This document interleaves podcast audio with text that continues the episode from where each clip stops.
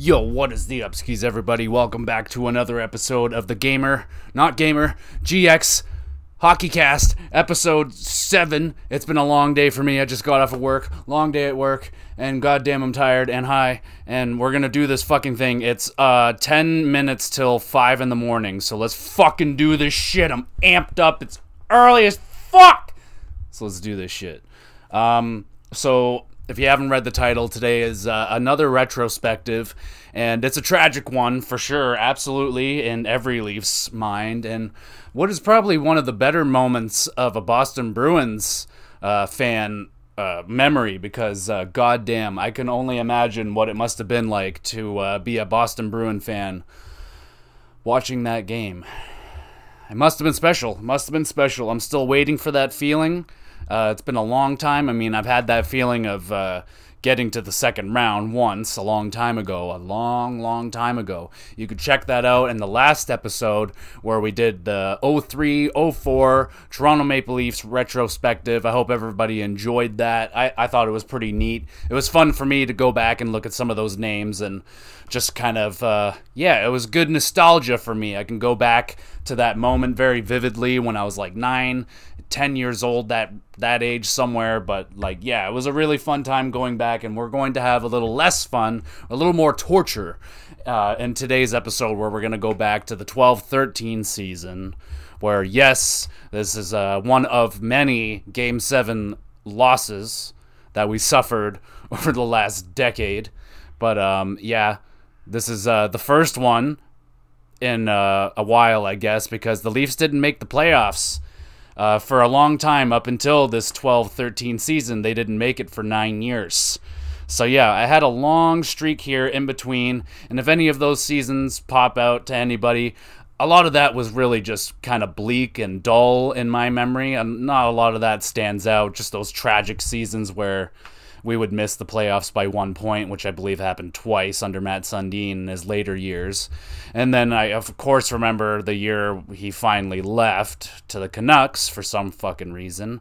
I don't know. It kind of felt, kind of just felt right when he, well, not, no, it felt absolutely wrong that he went there, but I don't know. It felt like right when he was in the uniform because it was kind of blue. So I don't know. It didn't feel as horrible. Like imagine if he went to like Detroit, like a red color. Like goddamn, like what the hell? But no, we're not talking about those seasons. But um, doing 12, 13 this this time. Uh, I did the due diligence and I watched I watched the game seven highlights again.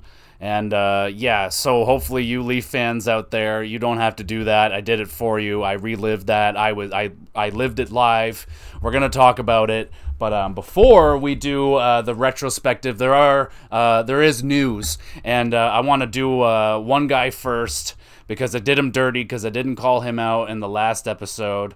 I just want to make sure we get everything ready. Uh, Mr. Bjorkstrand here, uh, he got traded to uh, Seattle for a few picks from Columbus. Basically, kind of gave him away. Um, and I think this is a really undercover, nice move for Seattle.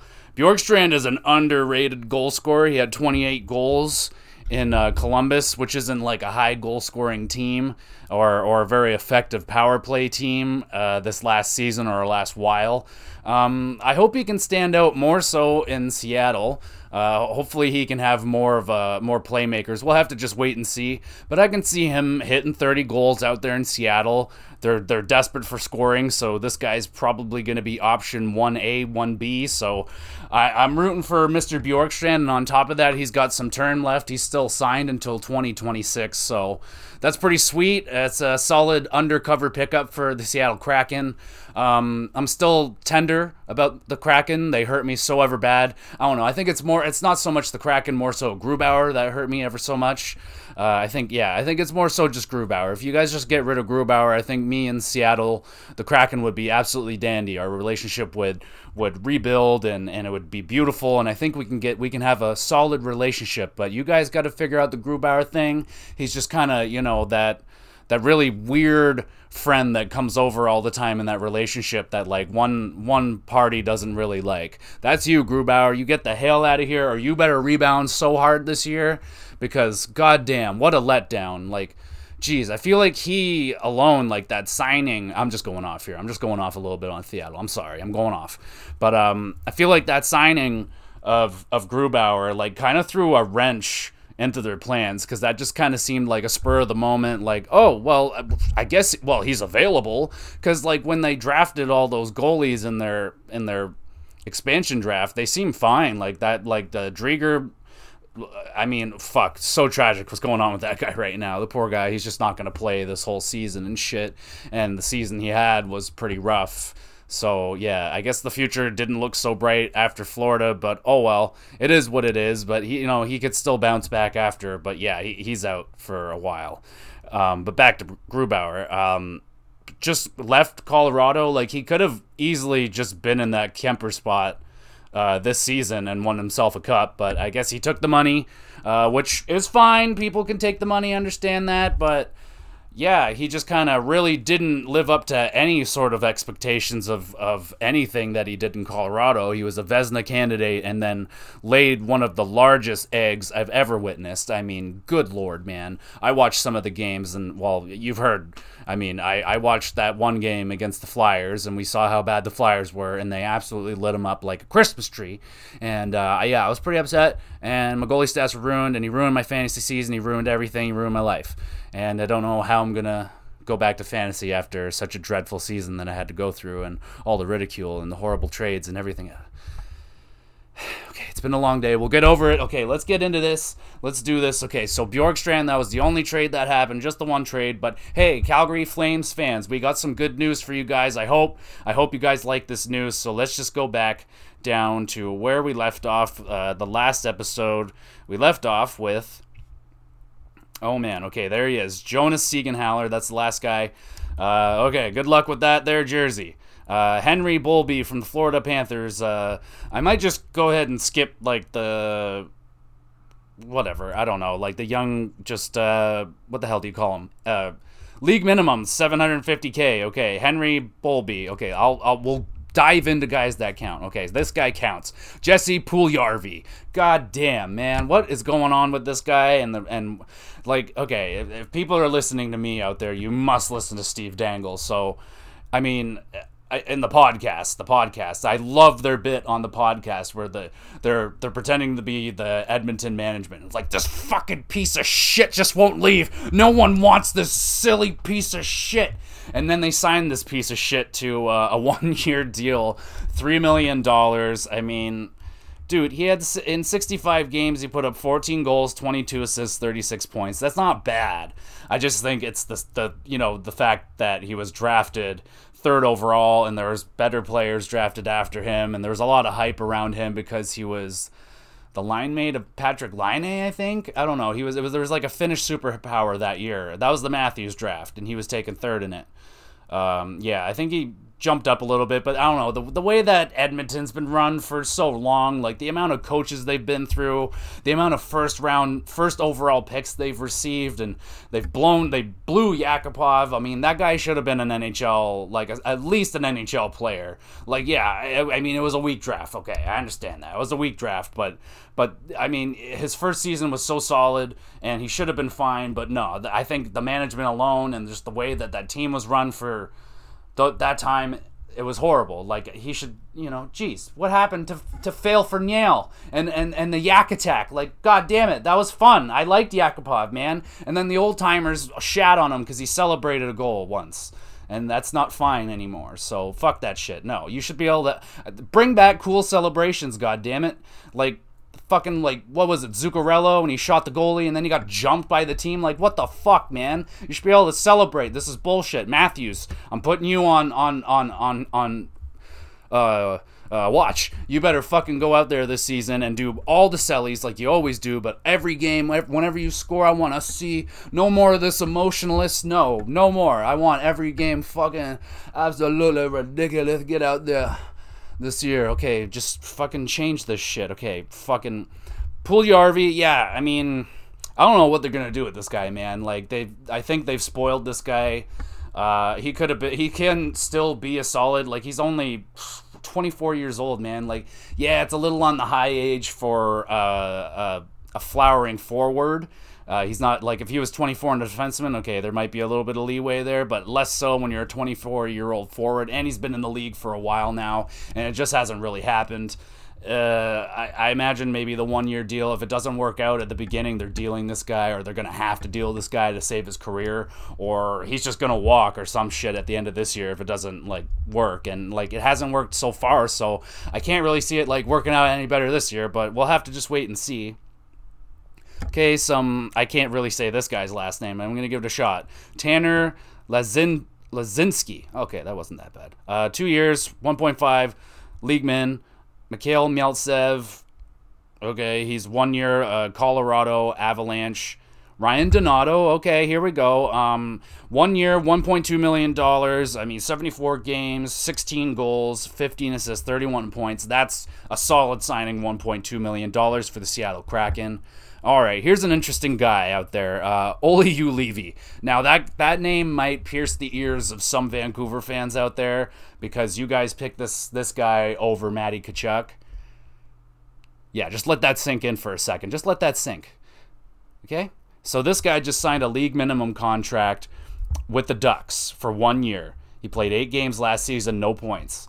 What did Matty Tkachuk do? Right, 105 points or whatever just signed a fucking 9.5 fucking contract, cashed in. What the fuck?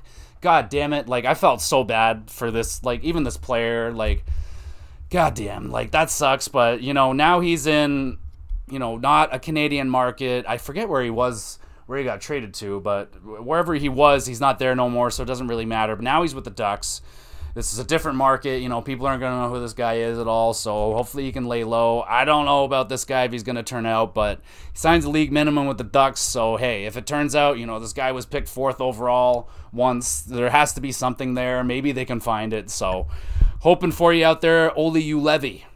Danton Heinen finally gets a contract. He resigns. I think he resigned. Yeah, with the Ducks. Not the Ducks.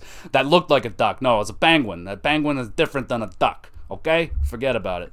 Uh, he signs a one year deal, $1 million. Fine. I mean, he put up 18 goals, 15 assists, 33 points. I mean, 18 goals ain't nothing to sneeze at for $1 million. I'd be happy with that. 76 games. Hell yeah. He played most of the season, so that's fine signing.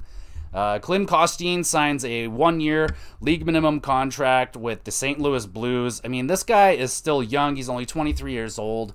I think he still has uh, the upside. I don't know how much upside.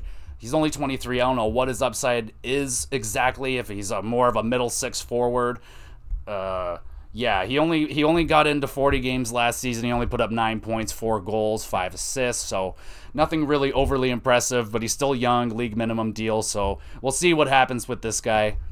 All right, wow, okay. I just kind of noticed how much this guy got paid out of nowhere. Uh, Ethan Bear re-signs with the Hurricanes, one year, 2.2 million dollars. All right, not too bad, not too bad. I mean, it's only one year, so it is what it is. Uh, 58 games last season, 5 goals, 9 assists, 14 points. He is 25 years of age right now. Now, the, the, the Hurricanes picked this guy up from Edmonton. Edmonton had, I don't know what the hell was going on there. They had like this plethora of younger defensemen for a hot second, then they just kind of traded them all away. One in the Duncan Keith deal they traded one away or they gave one away to the Ducks. Not the Ducks. Why am I so infatuated with the Ducks? Leave the Ducks alone. Put the Ducks away. God damn it. Uh, they they uh, gave Ethan Bear away to the Carolina Hurricanes. I guess not. Well, I guess sort of gave away, but they did keep uh, Tyson Benson is that his name? I don't really. Oh, I don't know his name, but he was good. I had him in fantasy all last year. He was solid, man. Like he was good. I'm I'm happy they kept at least one of them. Who knows though? Like any one of all three of these guys look like, especially Ethan Bear. He still looks like he has some upside. He did sign for 2.2. So and Carolina has like they they make good defensemen over there. They're solid. They have a good system over there. So I'm hoping that Ethan Bear can get a little bit more minutes this season. We'll have to wait and see. All right, from the New York Rangers, got Kaapo Kakko. He resigns. Man, this guy's only 21. Can people just lay off this guy? He's only 21 years old. Two years, $4.2 million total, $2.1 million per season. He put up in 43 games, 7 goals, 11 assists, 18 points.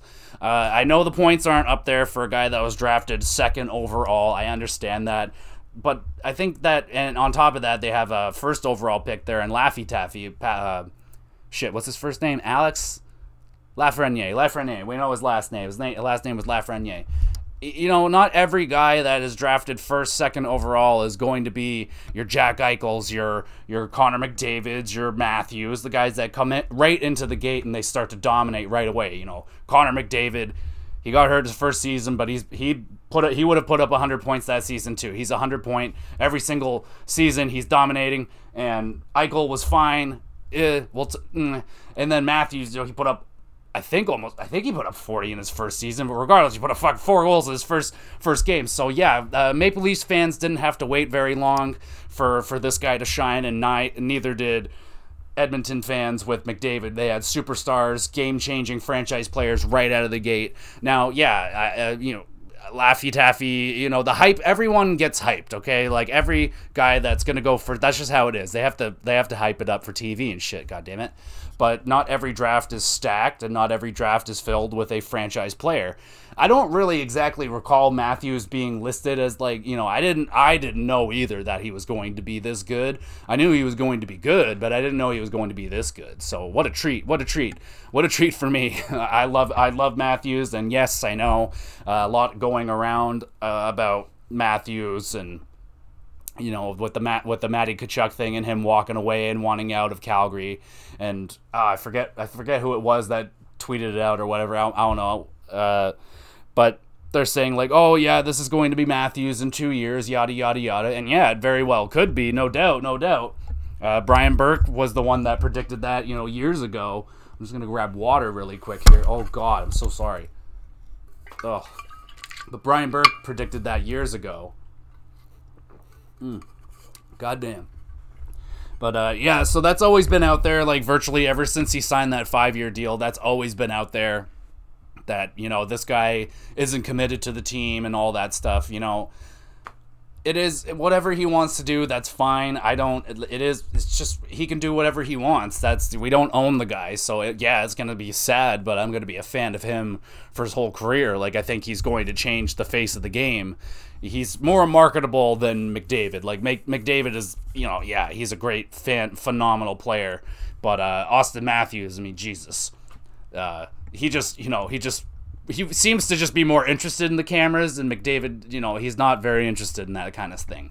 But uh, yeah, Kaapo Kakko, that's what we're talking about. Uh, he's only 21. God, I literally was going off on a tangent trying to buy time to figure out what the hell I was talking about. I apologize. Uh, we're talking about that just give the guy a break. He's only 21.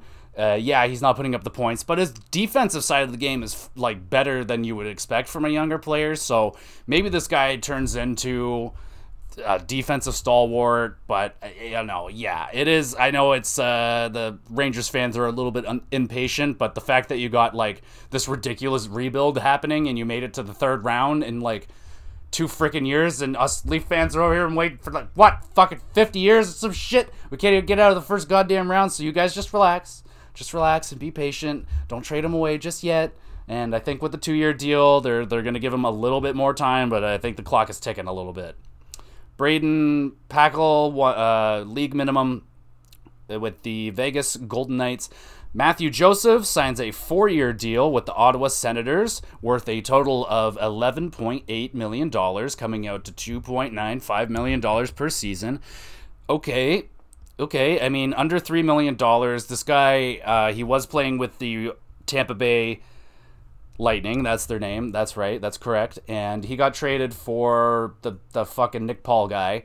And uh, he really kind of popped off there after he, he showed up in goddamn Ottawa because you know he was know, Tampa Bay is a really stacked team and Ottawa didn't have I mean they were they're fine but they were you know they didn't they're not as stacked as Tampa goddamn but uh, he came in there he put up the points 69 games Gady 12 goals 18 assists 30 points and a lot of that came when he showed up in Ottawa so he earned he got a four year deal out of Ottawa they just seem to be throwing around the money more so than I've I've ever recalled them throwing around uh, it's under three yes what is it, Riblet?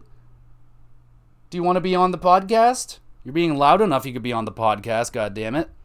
Uh, but that's an okay signing. I mean, he's he's only 25 years old, so he's going to be 29, 30 when he comes out of it. It could be a fucking bargain, but it could also be like a meh contract that might linger a little bit. But four years, uh, it shouldn't interfere with any of the bigger contracts. You know, Stützle is going to have to be paid one day so on so forth. They got a lot of young guys, and one of the one of these days, all the young guys got to get paid. So yeah, that adds up really fast. Uh, some Nathan Gauthier guy signed his ELC. Congratulations. Welcome to the NHL. Owen Tippett signs a two year deal with the Philadelphia Flyers, $3 million total, 1.5 per season. 63 games last season, 10 goals, 11 assists, 21 points. This guy was, I, I don't know if he was a top 10 or just on the outside of the top 10 of a first round, 10th or 11th overall pick, something like that.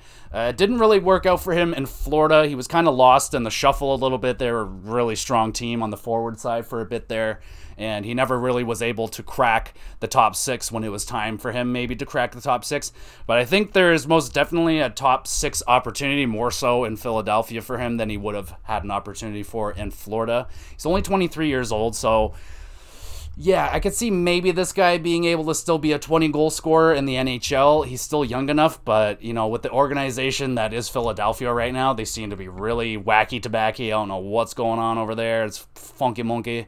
Uh, Owen Tippett, hopefully he can find his way there. He can find a, a goal scoring touch. Maybe he turns out to be a 30 goal scorer like I always thought he would be, man. I used to draft this guy all the time in the older NHL games when he was younger. But uh, yeah, I, I, was always hoping he would be a good guy, good goal scorer. He's probably I don't know if he's who knows if he's a good guy. I have no idea. I don't know who he is. He signed. He's a millionaire, so yeah, I'd like to be his friend. John Klingberg. Okay, he finally did it. But uh, goddamn, let's just talk for a minute about this guy and shooting his shot and kind of missing here.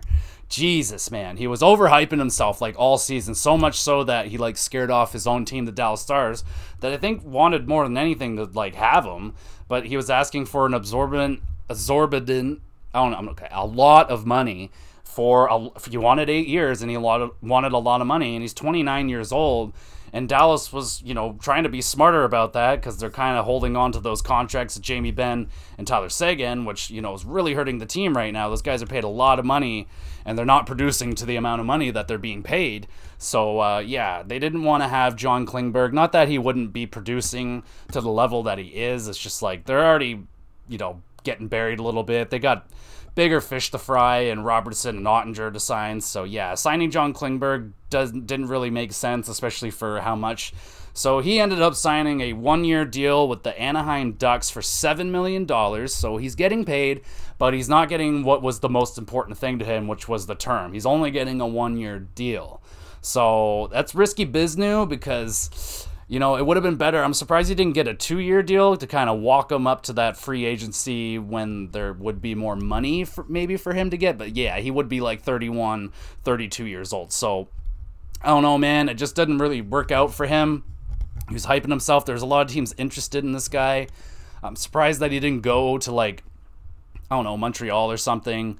But uh, I guess you know he ended up with the Ducks. It was weird. I thought for a hot second that I read that he re-signed with Dallas, but no, he ended up with the Ducks. So there you go. Uh, ELC signed by Boston. Brett Harrison, 19 years old. Welcome to the NHL. Leon Gawanke, okay, one year, league minimum. Jalen Yupin, Chicago Blackhawks, ELC, congratulations. CJ Smith, league minimum, New York Rangers. Uh, Tyce Thompson, two years, 1.5. This is a uh, league minimum, 23 years old. I don't know much about Tyce Thompson, but he only got into two games last year, didn't get any points, so he's fairly young, so there might be an opportunity this guy can, can get onto the NHL squad maybe this year. Uh, Calgary Flames. Okay, baby, here we go. We're getting to you. Oh my God, we're almost there. We're almost there. Oh my God, I'm so excited. So excited. They got him. They got a couple guys uh, re-signed. That's uh, good. Uh, we'll get to that. Okay, we're almost there. We're almost there. Okay, Calgary Flames, one year. Uh, Martin Pospisil, good lord, good for you. Uh, league minimum, 22 years old, just a prospect. Oliver Kylington, Here we go. Two years, $5 million, $2.5 million per, per season. That is a solid cap pick. This guy had a really solid, kind of a breakout season. 73 games. He got nine goals, 22 assists, 31 points. That's a solid season, man. And from what I hear, he's uh, pretty sound defensively. He's only 25 years old. Sadly, he didn't get a longer term deal, which would have been better for Calgary, but it'll walk them up to that free agency where they're going to have more money and stuff, so that's fine.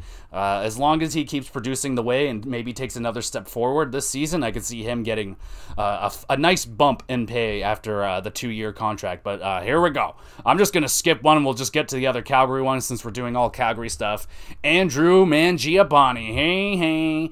He had a hell of a season. He gets paid for it after having a 35 goal season, 20 assists, 55 points. Yes, he was a hot uh, starter and kind of burned out a little bit at the begin at the end of the season. But you know, the last few years have been weird. Maybe he's going to work on that in this offseason. I expect nothing but uh, absolute. Uh, he's one of the hardest working players in the league and he's going to work his ass off this season to to do whatever he has to do to improve and to earn that money. He got a 3-year contract, 17.4 million dollars for for the total. Can you imagine if he was making that much per season? God, yeah, he'd be like the way highest player. I don't even know if a player can make that much. Uh, 5.8 million dollars per season. That's uh, everyone talks about the five million dollar deal now. It's five point eight. It's in that it's in that you know that five to six million dollar range. Now some people say those are the kind of deals that break your team. It's like what are you talking about? Some of those deals are the ones that make your team. I mean, look at like fucking look at the Bruins. All they do is sign fucking five million dollar deals for the longest time. There, goddamn Patrice Bergeron on a on a sweetheart deal. Marchand on a sweetheart deal. They didn't have to pay Chara all that much. Now all of a sudden they're playing paying McAvoy like all this money. I was like, wow, I couldn't believe. I was so happy to see the Bruins actually having to pay a player for what they're worth. That's good to see. But uh, Andrew Mangiapane, man, he's a dogged player. He's gonna battle. He's only 26 years old. Three years. It's gonna walk him up. It's gonna. I think it'll be a fine contract. Now, I don't know if he's always going to be hitting 30 goals, but I think it's solid, easy to say that he should be good for at least 25 goals. But it's more what he brings just to the team. I mean, he's just a ridiculous worker. He's a, he's a monster out there. I, I like this guy. And on top of that, he's more than likely going to, I don't know, well, now Huberdeau's there. But on top of that, I mean, uh, Tkachuk left as well. So his role may increase even more so than he did this season. So we're just going to have to wait and see how he does this season. But, uh, and on top of that, some guys don't produce as well after they finally get their t- contract. But like I said, this guy is just a battler. He's a worker. So I don't expect him to uh, dog it after anything like that.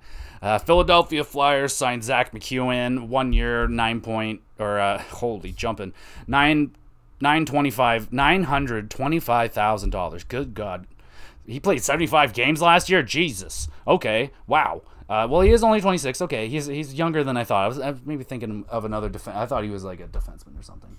Okay, so that's all the signings. Uh, there's only one little piece of news that I wanted to touch on because it was funny. Uh, Dustin Brown. So last episode we talked about him. He's getting his his number raised to the to the to the roof in the LA and stuff because he was he played there their whole the whole season, his whole career, every every season, his whole career. That's how it works. Um, he's also getting a statue. Apparently, apparently that's true. He's getting a statue. Um, that's interesting. Does Dustin Brown deserve a statue? I mean, fuck, man. Played his whole career there. Got two Stanley Cups. He was the captain for both of those Stanley Cups. Yes, he got stripped of it, but and he had some low points, but he battled back. And uh, I think it's just uh, now. I mean, uh, the statue's a little much. I mean, that's uh, that's impressive. I mean, that's impressive. Like, I don't think there's any other grinder power forward in the league that's that's gonna have a statue like that. I mean, like Dustin Brown, Jesus. Um, yeah, I mean, great for him. I've always liked Dustin Brown, man. Except you know, I, I mean, I, I didn't. It wasn't that I didn't like him when he was not producing well, but I was like, oh, he no, he's he's that's it. And then oh, he came back a little bit because man, he used to be so damn valuable in fantasy. God, he was such a great fantasy asset. Okay, so Let's get to the main event. Let's get to the meat and potatoes. Let's get to the pain. Let's get to the suffering. Let's get to all that hurt. And uh, yeah, let's do it. Okay, here we go. The Toronto Maple Leafs. God damn it. 2012 2013 season. Now, this season here was the uh, shortened lockout season. At least we got half of it back. It still fucking sucked, but uh, we were fucking. I was amped. I remember my buddies were all amped that we're at least gonna get half a season. It's better than nothing, cause like man, it's so like it gets so much worse. Like I don't remember it that much when the first one happened in t- 2005. Uh, I was a young kid, so you know I can just go out and play and like do things, and and yeah, it didn't hurt that bad. Like it was, yeah, it was like, oh, like yeah, I cried about it, but it was like, ah, oh, whatever. And then yeah, you miss a season and so on and so forth. Life moves on. But this one hurt more more so than than others because like yeah, I was really into the to the Leafs at this time. I was like just a full on fan, watching every game, every season, and uh, never getting to watch any playoffs because that never happened until this fucking season, motherfucker. Yeah, um, yeah. Because of the shortened season, a lot of people give this team flack because yeah, it was a shortened season. Would this team have made it in a full 82 games? Mm, probably not. And there's really only one way to find out about that. And and we're gonna look at this team. We're gonna break. We're gonna look at all these players. God, some of them are just, and we're gonna. I'm gonna talk about them a little bit. And uh, there's oh, there's some there's some good names here. We're, we're going to talk about that awful, awful playoff series against the Bruins. We're going to talk about those games. We're going to talk about some of the memories, some of the things. And uh, oh God, let's just get it done. Let's just get it going. And uh, let's just talk about uh, the coach. It's Randy. Oh, Randy Carlyle, man. 26, 17, and 5. Yeah. Uh, not the best season, but you know they finished third. They got into the playoffs. That's all that really matters. Uh, uh, yeah, we are captained by fucking Dion Phaneuf back then. Now Dion Phaneuf, gee, what can we say about good old Dion? Fucking double Dion. I really like Dion, man. Like, yeah, he was fucking paid a lot of money, a lot, a lot, a lot of money for a lot of years, and he never really put up the numbers that, like, we never, I never really expected him to put up the ridiculous numbers that he was putting up in Calgary in his first seasons there. Like, wow, that dude was like oh my god, he's to change the game good. Like he was putting up over 20 goals. I think he put up 30. Like insane amount of goals, man. Like fucking hold on. Let's just go take a look at double Dion really quick. Good go- Oh. Oh, those Calgary Flames seasons were nice. 20 goals, 17 goals, 17 goals, 11 goals. Oh, and then he gets to Toronto. He got 12 with us once, which was nice. At his, you know, his first season wasn't half bad, man. 82 games, 44, 44 points. But yeah, uh, that was his best season, and yeah, didn't get much better with uh, our relationship with Dion, but he was our captain. I enjoyed watching Dion lay some bitches out. It was really entertaining to watch him do that. He was a tough guy.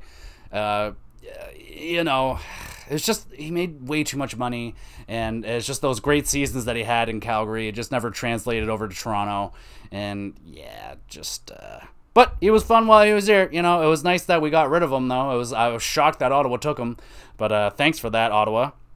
Okay, so let's get to uh, the scoring in the regular season. Let's talk about. Uh, we'll go through all the players from the most points to the lowest points. And my boy, fucking Phil the Thrill Kessel is number one. He was only 25 years old then. Right winger. He played all 48 games because that motherfucker never misses a game. He scored 20 goals, 32 assists. 52 points, minus three. We're not going to talk about that. He only got 18 pins. Okay, we're not going to re- read off all those stats. But 52 points in 48 games, damn, that's a hot season, man. And 20 goals, that's good. That's pretty damn good. Now, it makes me, like, man, I used to get so hyped when Phil Kessel scored, man. I got so crazy, like, when he scored. And now Matthews, like, oh, oh, it's like it gets exhausting sometimes. Maybe that's why he does the no emotion face. He's just so tired of scoring all these amazing goals for the Toronto Maple Leafs. But dude, Phil Kessel was my favorite Toronto Maple Leaf the whole time. Ever since he got there, he was my favorite. I just loved the way he played. He was so fast and, and his shot was so just oh oh oh when he could get it through all those legs and it's just bam it's in there and it's like oh Phil Kessel, feel the thrill, baby. I love Phil Kessel. I loved him the whole time. I was so sad. So sad the day he got traded, man. It made me so upset. But uh, Phil Kessel is an underrated Toronto Maple Leaf. It wasn't his fault that like you know, Brian Burke thought it was a good idea to have a winger uh, be your franchise block. Like he's not, he wasn't Ovechkin. Like it rarely works. You needed a center, and yeah, he, he traded a lot of good good assets to get Phil Kessel, and you know the fans made him pay for that. But I sure as hell didn't, man. I love Phil Kessel from day one until he left, and I still love him. He's I think it's fair to say that he's probably my favorite player of all time, quite possibly, because God, I love him so much. he's just such an inspiration. He's such an awesome guy, man. I could do a whole video once on Phil Kessel. Maybe when when he retires, I'll do a Phil Kessel episode for sure. We'll talk about Phil Kessel's career. And uh, yeah, man, only 25 here, put up 20 goals, solid season. After that, you got the 22 year old center. Can you guess him? Do you know who he was? Scored uh, scored uh, 18 goals, 26 assists, 44 points. He was a plus 15, everyone. He's 22 years old. You know who that was? Stanley Cup champion, Nazem the Dream Kadri. Excuse me. And on top of Kadri, let's just throw that out there. There's been a lot of rumors going around about the real Kadri, not the 25 year old or uh, 22 year old Toronto Maple Leaf Kadri, but the current Kadri that, that is current, the current one. A lot of rumors going around that, that this guy is agreed to a verbal contract with the Islanders, and that uh, Lou, Lou Lamoriello is up to his Louis things that he always does, and uh, he's like not going to announce it until like a really weird amount of time, like like day like three days before the season starts. He's like, "Yeah, we signed we signed Nazem Kadri, eight million dollars, fifteen years." It's like, what? What what the fuck did you just say? But um, yeah, I don't know what's going on. I can't say anything because it's not official yet. So I, I don't know what's going on with Colorado. Like I guess I don't know, man. Like they, they might just let this guy go. It would be a real shame of that happening, but you know, they got their cup, so I can't, you know, they're still going to be a contender for sure without Kadri. But yeah, it's going to be a little bit tougher without him because he filled that void so well and he fit in on that team so good. But they got a hell of a, you know, that trade uh, with Toronto for Tyson Barrie. I mean, you guys won that trade so hard, so fucking hard. Like, yeah, no, I mean, Kerfoot's good, but he ain't Nazem Kadri, man. Like, I wish we could have just, you know, it sucks that we couldn't make it work with Kadri. It was just, he's just kind of burned too many bridges, man. Like, he kind of, you know, it sucks. It sucks. It sucks. But he was here at this time. He was only 22, 44 points. He was having a nice season. He was going to have a few more really good ones here. And here's one. Now, this guy we traded for in this offseason. Do you know who he was? He was traded for a fifth overall pick a defenseman, Toronto Maple Leafs. I think he was ch- uh, selected in 2008. Starts with an L. His name was Luke Schenn, and we acquired from the Philadelphia Flyers in a straight up one for, for one for one hockey trade. James Van Riemsdyk for Luke Schenn sent to Philadelphia. And thank you very much, Philadelphia, because wow, when I saw that trade go down, I was like, I like that. I like that. That's hot. He was selected second overall. Yeah, he was dealing with some injury troubles at the time in Philadelphia, but magically, JVR didn't suffer like virtually any major injuries while he was a Toronto Maple Leaf. And then he goes back to Philadelphia and got hurt right away. It was ridiculous. But dude, JVR was a sick fucking Leaf. I really like JVR. He was one of my favorites the the whole time he was here. Like obviously behind Phil Kessel He's never going to pass Phil Kessel. But JVR was a highlight, man. That guy would do some ridiculous things in front of the net. He was extremely effective on our power play. Like, he was destructive on our power play. And he was only 23 years old at this time. In 48, he played all 48 games. 18 goals, 14 assists, 32 points, minus seven. Not a big deal. There's going to be some some major. Well, okay, they're not super major. I guess only one guy got a really major minus, but um, we'll get to him. Uh, solid season, man. Uh, he was on his way to some really nice seasons in Toronto, and uh, yeah, we had to. It was just like we all kind of knew in Toronto that like when his time was up, it was like, yeah, like you're good, but you want you're gonna want too much money, and we we can't afford to pay you know a power play specialist that much money yeah, he did other things, but he was he's just so good on the power play, man, and so good in front of the net. And like he's he's better than John Tavares. Like John Tavares tries, but he can't do what JVR did in front of the net, man. Like even Auston Matthews, he tries, but he wasn't as slick slick Rick as as JVR in front of that net, man. Good God, he was good. Number four was Cody Franson. God, this guy, man, I was having having some just retrospective on Cody Franson, like, man, he was a good Leaf. He was such a solid Leaf, man. I really enjoyed this guy. We got him from Nashville, and I enjoyed this guy. He was big. He was a, he was an oh he was an he was good. He put up more points. He was a solid defenseman, not an amazing defenseman, but he put up more points. And this season, he put up four goals, 25 assists, 29 points, which is a solid for a defenseman, like on pace for 50, 50 ish, 45, 50 point season. So that's solid out of him. Uh, Tyler Bozak, god damn, Bozy, he's still going strong. He won his cup in St. Louis. I was so happy to see that for him. He's only 26 years old. In 46 games, he got 12 goals, 16 assists, 16 assists, 28 points, minus one. Now, Bozak was uh, always usually thrusted, well, depending on the team. He had some, you know, some se- se- seasons he was like our first line center with uh, Phil Kessel, and he had some okay seasons. I think he got like some, like a 65 point season. Let's just take a look at Tyler Bozak a little bit right here. Let's take a look. He had some solid seasons here for the Leafs. So while his best season was 55, 55 points and 16 17, he got. Uh, 18 goals, 37 assists. So that was his best, but he was really consistent, man. Like, let's just ring off some of these seasons like uh, 49 points, 49 points, 35 points, 55 points, 43, 38. Oh, well, that, that 38 was with St. Louis. But man, he was a solid Leaf. He was really good on the faceoffs. He wasn't the best defensively. He was.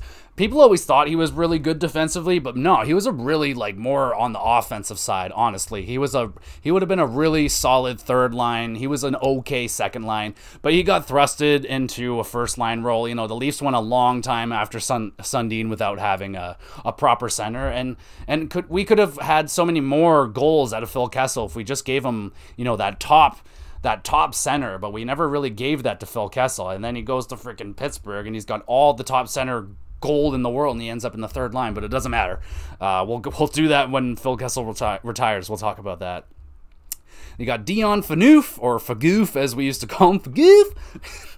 48 points, nine nine goals in, in 48, 48 games. That's pretty good. Did I say 48 goals? No, he got nine goals, nine goals, 19, 19 assists, 28 points, minus four, 68, 65 pims. You know, he got the he got the pims out there. Oh, cool, cool, cool, cool, cool, cool. Nikolai Kulemin. We used to call him that. Uh, me and my buddy. Uh, cool, cool, cool. I can't do it as well. it sounds fucked up. 26 years old. Holy fuck, Dion was only 27 back then. God damn. Jesus. Uh, Kulemin was 26. I liked Kulemin, man. He had some really nice seasons. He was a little frustrating, but uh, I don't know. We just like saying cool, cool, cool all the time. So it was he was a good time. He was a solid player, but he was just on some really shitty Leaf teams. So uh, yeah, he he shined sometime there. He had that really nice connection there with Grabo and fucking Clarke MacArthur. We'll talk about him in just one second. How about we just talk about him right now? Uh, Clarke MacArthur next up, eighth overall. Okay, we won't do that anymore. 20, 27 years old. In 40 games, got eight goals, 12 assists, 20 points. You know, not the not the highest point totals, but he had some. He had a nice season there in Toronto. Let's just take a look. The clock McCava. We send a lot of guys to Ottawa, man. Wow, we only played three seasons here in Toronto. What? Well, fuck. Well, in his first season, pretty damn good. He got 21 goals, 41 assists, 62 points. That's pretty damn good. Then he went down to 43 and then 20. So yeah, he kind of dropped off. But when he went to Ottawa, you know, 55, he got up to 55, 55 points, and then his career kind of, yeah, he had a kind of a tragic ending to his career. I don't remember the details fully, but I remember he had to retire or something like that. He didn't get to play a lot at the end there, but he was a solid player, man. I enjoyed him as a Leaf. He was kind of a Leaf, like a, a fan favorite. He was he was well liked in here in Toronto. He wore the A, a most often. Jesus, I'm go, I'm losing it, bro. I'm losing it. Okay. Uh, Joffrey Lupul. Oh, Lupul. Loopy. Loops. The Looper. I don't know if he went by. And what are you guys talking about? Was he a center? I don't recall him ever being a center on this team. I feel like that's an error. I don't think he was ever a center on our team. Get the fuck out of here. I'm pretty sure he was a right winger, dog. Okay, well, he only played 16 games. Yeah, he had some injury trouble. But, dude, Lupul had some sick ass seasons here in Toronto. And we got him for, like, he was a throw in from the Ducks. And we got some really good value. We'll, we'll take a quick peek here at uh, Joffrey Lupul. But uh, he only had 18 points. Uh, let's take a look at some of those nice seasons that he had here. here. Oh, my God, guy, get it together. Okay.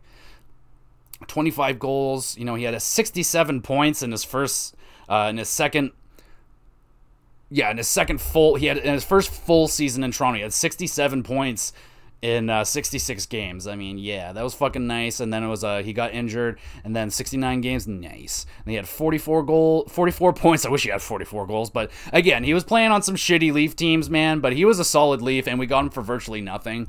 Jay McClement, God, we signed this guy for virtually only faceoffs, and he, he, I don't know, he didn't really, it didn't really work out very well with this guy. He only got eight goals, nine nine assists, and 17 points. But Jay McClement was a solid faceoff guy. Like they would throw him out virtually whenever that, whenever there was a faceoff, they'd try and throw this guy out there. And and the coach loved him. Uh, fucking Randy loved this guy. Mikhail Grabovski. Okay, so we had a interesting relationship with Grabovski. We used to hate this guy, and no, I think we liked this guy, and then we hated him, and then we loved him, and then we hated him. It was a back and forth. Like this guy just loved to be hated and hated to be loved. Like I don't know what was going on with Grabo, but of course, if you're a Leaf fan, you watch Grabovski. We're always going to remember remember that absolutely ri- ridiculous shootout goal that he scored that one time with that uh, spinorama. Actually, there was like a stream of hot goals he was scoring in the shootout. It was amazing to watch. I remember my buddy and I, we watched that one live. We're fucking losing, and we're like, holy fuck, what did he just do? We watched it over and over and over again. That was probably the highlight of the season. Uh, he had a really shitty fucking season this this one here. 48 points or 48 games, nine goals, seven assists, 16 points, and he was a minus 10, the worst on the team. And he had a fuck. We'll talk about his playoff. But goddamn, he had some okay seasons here. You know, he came from Montreal, and that first season he had 48 points. He had a 58 point season. He had a 51 point season. So we got value out of Grabo. He was okay here. It was just he was infuriating sometimes to watch. Uh, he wasn't very dedicated to the defensive stats of the game. Holy fuck! What did I, I thought I just saw something at the bottom of it. Don't worry about it. Uh, Carl Gunnarsson. I mean, he left and went to St. Louis. So we kind of let this guy go. Uh, Leafs always thought he was going to be an injury problem, but he went on and had a really long career in St. Louis. He was solid for us, man. He was just, you know, he's only 26 here. Uh, I think the Leafs thought they they saw what they saw in this guy. He got one goal, 14 assists, 15 points in 37 games, which is pretty solid. I don't know why we gave up on this guy. He was pretty solid, but oh well. Matt Frattin, Jesus man, this guy has been all over the map. I don't know what happened to this guy. I used to really like this guy. He's only 25 here, and he played 25 games, seven goals, six assists, 13 points. Yeah, he was all right. You know, I enjoyed this guy. He was. It's just, oh, it just kind of brings back just bad memories though of like those bad Leaf teams and like not great players playing for us. But you know, sometimes the not so great players shine in not great teams. So yeah. John Michael Liles, oh boy, he was one of the oldest guys. And if you haven't noticed, like a lot, this team was pretty darn young, pretty darn young indeed. John Michael Liles was the oldest guy on the team at this time at 32 years old. That was our oldest dude. And he played 32 games, two goals, nine assists, 11 points. He was all right. I don't know. He was definitely overpaid. He got paid a lot of money. He put up some pretty good numbers there in Colorado, and he never really achieved that at all in Toronto. But uh, yeah, he was really handsome. He had some really awesome eyes. He's just really handsome. Oh, here's a, here's a here's a fan favorite, Leo Komarov. Oh man, he was only 26 years old back then. Uh, 42 games. He only got four goals, five assists, nine points. But man, he had some solid seasons too in Toronto because he was thrusted into that top line role because of well, it wasn't really his fault, but uh, his best best seasons he had uh, 36 points, 32 points. You know, now he wasn't always a big point guy, but he was a heart and soul player, and we really did love uh, Leo Komarov. It was a sad, it was a sad to see him go to uh, New York, but he did his thing over there in New York, and he was pretty well liked over there in New York as well until like the end when they kind of just wanted him to get the fuck off their team. But we liked him over here in Toronto. At least I did. Mark Fraser, I remember him. He was around for a short minute and he played 45 games. He was a defenseman. He got eight assists. He was all right. He had he was okay. He was like a defensive defenseman. He was all right. Nothing to you know. He was more of a depth defenseman on a on a really good team. But uh, he he played a lot of games and a lot of minutes on our team. Mike Kostka, uh, I slightly remember this guy. He was 27 years old. Uh, he also only had eight assists in 35 games. Fraser McLaren, oh, this is one of our tough guys. Uh, yeah, he got into some scraps back in the day. Uh, he was only 25. He played 35 games, got three goals, two assists, five points, 102 penalty penalty minutes. Thank you very much. Thanks for coming. Uh, Fraser, Mark, Mark Fraser had 85 as well. So this team could bang around a little bit. They weren't uh, the toughest. They weren't. Uh, I mean, they had some toughness to this team. There definitely was no lack of it with this next guy, Colton Orr. Thank you very much. Oh man, I used to remember watching this guy lose fights all the time. It felt like he always lost. 155 penalty minutes. You know, he didn't put up many points at all, and 40. He played 44 games, one goal, three assists, four points. And then our boy, Jake Gardiner, he only played in 12 games this season. So I don't remember if he was hurt or not, or if we just got him at this point. But dude, Jake Gardiner, damn man, what a what a love-hate relationship. Like in, in the same game, he was such a rare defenseman where you can love and hate him in the same like 10 minute span. It was ridiculous where he would make like he would do an endo, like go end to end and score this ridiculous goal and then give it away and then they'd score it back and then or like give it away in overtime and then lose the game for us. It's like fuck. Like what is this guy? His inconsistency throughout his whole tenure in Toronto was ridiculous. Yes, he put up a lot of points, but his defensive inconsistencies were so ridiculous and yes, he was he was uh you know kind of the leader in some of the biggest gaffes in the playoffs that we had when he was on our team. But uh, there are there is some good news with Jake Gardiner. I heard he is cleared to return to play hockey, so they uh, they may uh, we may see Jake Gardiner actually play NHL games in uh, Carolina this season, which is nice because I am a fan of him. Like I do like him. I remember I like I just remember he was you know it, it, in so many good and bad memories. But uh, yeah, at the time when uh, his contract was up, it was it was go time. I think we all knew that he was hurt. He knew he was hurt, but he still wanted a, a lot of money. And uh, yeah, he went off to Carolina. Uh, Korbinian Holzer, goodness, I remember this guy. He was an okay defenseman. He was only 24 at this time. Played 22 games, two goals, one assist. He was a minus 12. Woof woof, okay, maybe he wasn't very uh, any good at all. I don't know. Ryan O'Byrne, oh my god, I love that name. He got he, he didn't play very many games. Neither Ryan Hamilton, Mike Brown. He could he Mike Brown was fast as fuck, man. That guy was so fast. James Reimer, oh baby. He got 33 games in there. Let's see if I could get down to his states. We'll have to look at. Okay, we'll go down and look at his stats later. But I just had to say his name. Dave Steckel, another one of those guys we signed for like face-offs. Like he was supposed to be so good, and he was just kind of like meh. Oh, dude, I used to love this guy. Joe Colborne. He's only 23 back then. He only got into five games, no points. But I always, man, he used to be so good in the video games. At least he was always like such a solid like third line center. I was like, man, I wish he would be that good for us in, in real life. Oh, this motherfucker right here, Mike Komisarek. God damn it. 31 years old. He only got into four games. He cost us a fortune. He did nothing. He got no points. He was a plus two, though, whatever. And uh, yeah, fucking Mike Komisarek, man. I don't know what was going on. Our expectations with this guy were so high because he was like so decent in fucking Montreal. What the fuck? How many? Well, I don't know he was just a really solid like defensive like strong guy and like I don't know, he's just like not that good in Toronto. Yeah, and he was always hurt all the time. He didn't play a lot. But we paid him a lot, so fuck good for him. I don't know if we sent him to Robidas Island at this time or is that where he went Okay, so the goalie stats for the regular season James Reimer, our boy, was only 24. Oh, what a young puppy. 33 games, he started in 31. Okay, hold on. I was I was confused by that. He won 19 games, lost 8. Uh what the hell does that mean? Timeout, shootout, overtime, overtime losses 5. Uh, but he put up a 924 save percentage, man. Like, without this guy playing that good, I don't think this team would have even made it in the shortened season. James Reimer took us, like, took us to this playoff. He was a mutant. He uh, played very well. He got four shutouts. Oh, James Reimer, if he just didn't get so many damn concussions, if he just couldn't stick that, stop sticking that neck out so far and fucking just stay in your net and maybe work on that rebound control just a little bit more. Uh, he would have been a really, really good Leaf, man, but uh, it sadly didn't work out uh, here in Toronto. But for a hot few seasons there, it really looked like this guy was the real deal. But uh, yeah, some injuries kind of knocked him off of that pedestal, but he's still playing in the NHL, so you know, it'd be nice if he can come back, maybe hang out in Toronto for a little bit. Fucking Ben Scrivens, the scrotum, the scroter. Good lord, he was 26 back then. Jesus, I can't believe he got into 20 games and he fucking he was a 7 9 and 0.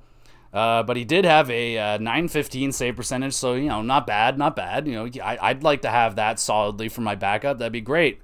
Mrazek. Okay, that's why we sent you off to the sun. But you know, it would have been nice if you just put up a 915. We could have kept you, and you would have been. It would have been okay, but you didn't. You didn't.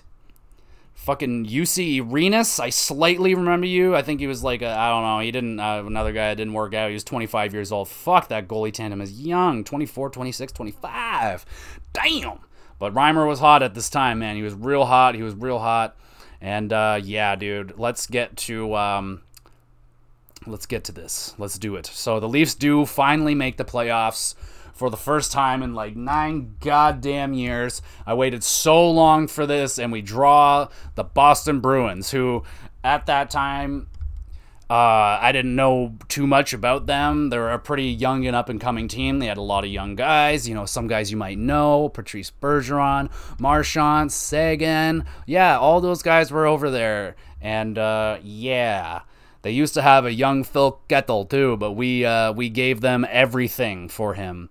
And uh, yeah, maybe if we just gave them one of those first round picks, it wouldn't have been so bad. But uh, yeah, we gave him two. Basically, we gave up Tyler Seguin and Dougie Hamilton for Phil Kessel.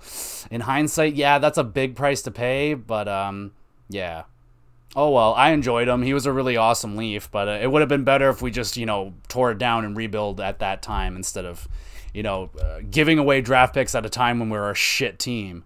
And uh, yeah, yeah, yeah, one day I got to do a video on the on the history of the Leafs and stuff like that throughout the 80s and stuff, some of the bad trades and and horrible management situations that they did.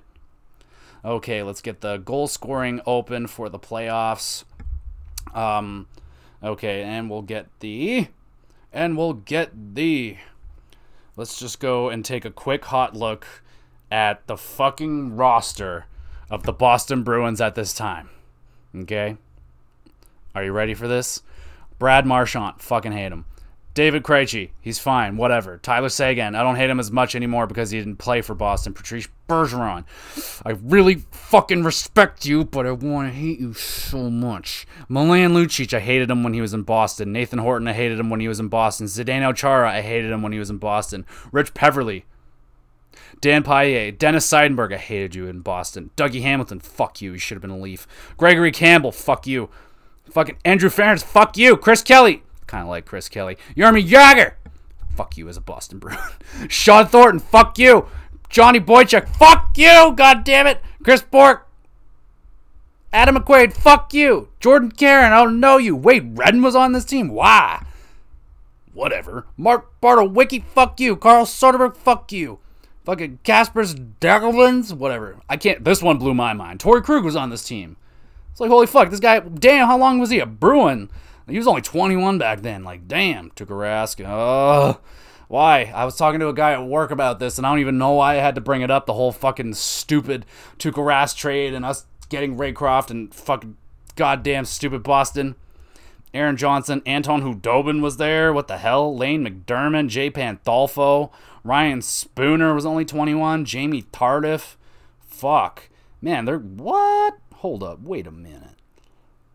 Where was fucking Tim Thomas? Did they already win their cup at this time? Oh yeah, they already won their cup at this time. Okay, their goalie tandem was fucking Tuukka Rask and Khudobin. All right, that's pretty wicked. That's pretty tight. Good for them.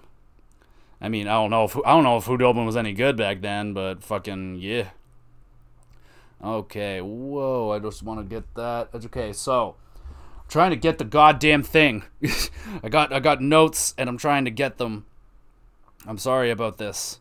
Hold on, I'll just wait. Ugh. Oh god. Okay, I did it. I'm sorry. God damn. Okay, we got our notes. I just needed to get the game logged for the fucking the the, the, the, games of the all seven of them. So in the first game, so the Leafs obviously went into the series. They did not have home advantage because the Bruins were better than us and we barely deserved to get in, and because of James Reimer. But uh, yeah, we were here, so we're started out on the road. Uh, yeah, we did not win that first game, but we did on the on the high side. We did score the first goal in the series, so that was nice. Uh, I think uh, it was JVR who scored. Uh, yes, JVR did score the first goal, which was a nice goal. And then the second game, we actually won that game, fucking four to two. It was sickening. Uh, there was a beautiful breakaway goal by Phil Kessel, like just went down five hole, and Phil Kessel was a monster throughout. Uh, pretty much, well, I think this was the only one that he was involved in for the Toronto Maple Leafs, but throughout his career, man, like every single season, he he was a monster in the playoffs. Like he was, he should have won the Conn Smythe in Pittsburgh that that that that one season, or is that what the hell they call it? Whatever. He should have been the MVP because he was he was so good. And god damn it, I know like Crosby could have got it next year, but one of those should have been Phil Kessel's. He was so good. Uh, he, they wouldn't have won that cup without him, but uh, we wouldn't have taken Boston to Game Seven without Phil Kessel in this series. He put up seven points in seven games, and then in Game Two, oh, just got to get to it. Uh, they, the Leafs came uh, lost the next two games. They lost five to two, and then four to three in Toronto. We lost both of our home games, but Lupul was hot at the start though. He was scoring some big, nice goals for us, and uh, once we move into game five, which the Toronto Maple. So at this point, we were down in the series three to one. So everyone was writing off the Toronto Maple Leafs. They were pretty much writing us off from the start, but uh, and us included. Like I don't think we went into the into the playoffs with much more hype than the fact that we're just happy that we made it. And uh, it was basically house money and uh, how far James Reimer can take us. As as far as he'll take us, that's as far as we're going pretty much at this time. But uh, in game uh, five, we won it in uh, in regulation. As far yeah, in regulation, we lost game four in overtime, uh, four to three. We were close, but not close enough. In game five, we won it though, two to one. This is where James Reimer really like saves our bacon. He's making some ridiculous saves, but uh, Clarke MacArthur ended up being the hero of game five. He scored this disgusting goal in it. And uh, Clarke MacArthur missed a couple games, but he came back. And when he came back, he was good. He didn't get a lot of points, but the points that he put up really matter. He scored some really big goals. Then in game six, we also won that game at home. Two to one. It was ridiculous. The fans were always so crazy. Even when we were losing, whenever we scored, they were really ridiculous. Uh, it was nice to see the the old like to go back in the old old days before the vid, where uh, you know the crowds were you know times were different back then. Crowds were more ridiculous. Like I don't even care about the oh, like the 2008 crowds. Like give me those 90s 80s crowds were really fucking crazy. Like like go and look up Woodstock 1999. Like look at those fucking crowds, man. Like and oh my god, like it gets really really freaking ridiculous. But uh, Phil Kessel was the one that scored uh, the big goal that sent the Toronto Maple Leafs to Game Seven. I remember like losing my fucking mind when Phil Kessel scored, like, of course. And at this time, like, it was really hurting the Bruins and Bruins fans that Phil Kessel, you know, the guy that they traded away, he was a little bit of a Bruin. I wouldn't say a Bruin, I don't know if Bruin killer is the right term for it, but he definitely would always make his presence felt when he was playing against Boston. And they would do a lot to try and shut him down, but he would always manage to get a goal or at least an assist most of the time. Uh, yeah, man, he, he was able to get the points when it mattered. Uh, now we get to Game Seven, the legendary, the the legendary Game Seven. Now I remember where I was and when I was when I watched this game. I was in my house with my three buddies. It was me, my buddy Billy, Jesse, and Cal. We're all watching it together, hoping that you know, Game Seven, anything goes. And you know, we went in with you know the best optimism that we could for Leaf fans, but we knew that you know, hey, if we lose and get destroyed, it's it's it is what it is. But the Leafs, this is where the beginning of like the Leaf choke happens and the Leafs can't win a game 7. The Leafs can't win games that matter and and Leafs can't hold a lead. And you know that stigma is stuck with us ever since this season and and this moment this game happened because like it's just kind of been a demon, you know, those the demons that uh the the assistant coach. I can't remember his name right now, but Sh- McLennan or something. Uh, that fucking guy we had in the series documentary. No one knows what I'm talking about.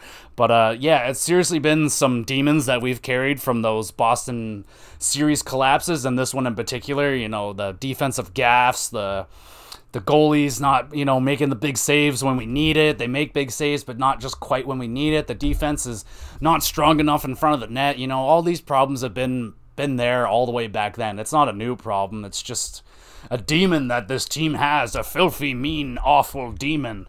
But uh, yeah, you know, the Boston scored the first goal uh, in this game, I do believe. But fucking Cody Franson, man, this guy was a monster in this series. Like he scored a lot, and he came into this series ready to fucking go into a deep playoff run. He came in and scored two goals in this game, man. He scored two goals. Um, absolutely ridiculous, man. Like we were going insane. Uh, Leafs were up two one at this point. You know it. This was one of the tightest butthole games, if not the tightest butthole game I've ever experienced, because this one was just so much more. Like after we experienced the collapse, like things changed a little bit after that. Like we were never comfortable with a lead ever since that as fans, and we're doing better nowadays because we have so much goal scoring with with Matthews and whatnot. But yeah, back then, you know, goals weren't exactly the easiest thing for this team to come by. But it wasn't done there, man. Like the Leafs ended up going 3-1. Phil Kessel scored, and then they went up fucking 4-1 in the third period. Nazem Kadri scored a goal, and there was 14 minutes and 30 seconds left in the third period. I remember my buddies and I were all going crazy upstairs. My dad came into the room, and he's not a big hockey fan, but he heard us going all crazy and shit, and he's like, "Well, what's the score?" And we're like, "Fucking 4-1. There's only like fucking 13 minutes left." And he's like, "They're gonna lose." And we're all like, don't you fucking say that, because we were fucking superstitious. Like, don't you say that shit. And he fucking did. He cursed our team, man. I, I, I fucking cursed my dad because he cursed our team. Because ever since he said that, man, like the second he said that, it's like the Bruins fucking hurt him. And you can tell when the Bruins scored, Horton scored a goal, and you could tell, like, uh oh. Uh oh. Because the Leafs got complacent. Like, I remember vividly, like, when Kadri scored that goal, like that celebration, that look in his face, the look on the team, they got complacent, man. They thought they won this game. The Boston Bruins fans thought they won this game because, or they, they lost this game because they were leaving. They were fucking leaving the building. Like people were getting the hell out of here. Let's beat traffic. We're done. We're going home. And uh, no, dude, it was not over. When Nathan Horton scored that goal, you could see Lucic, Lucic going around. He's getting hyped up. He's getting crazy. Chara's starting to go around everywhere, and everyone's getting nuts. And Patrice was like zoning in, and it was getting crazy. You could tell something was up.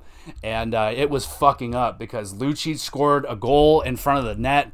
That was the Bruins' fucking like mantra at this time to like just get in front of the fucking net, fire everything you can at the net with screens in front. And dude, we were fucking panicking so much. Like, my buddy Billy and I, when we saw Nathan Horton score that 4 2 goal, I remember, like, me and him, like, we weren't reacting the same way that my, my buddy, my other two buddies were because, like, we knew the hurt. We knew we felt a lot of pain over the last eight, nine years where they weren't making the playoffs. We felt, you know, we've seen collapses before and we felt that something wasn't quite, quite right. Like the team was panicking. We could see it. We can tell and all we can hope for is that we could, is that the clock was going to run out before the Bruins could tie and win this game because it was inevitable. That's what they were going to do. They're on a fucking mission, and they they they like it wasn't working. It wasn't working, and fucking their screens weren't working. So they sent out the biggest guy they had on the fucking team, six foot nine, Zdeno Chara. They sent him in front of James Reimer. James Reimer couldn't see a fucking thing, dude. He couldn't see a goddamn thing, and then. Patrice goddamn Bergeron with Zdeno Chara and the screen ties the game with under one minute left. The crowd was going absolutely fucking crazy.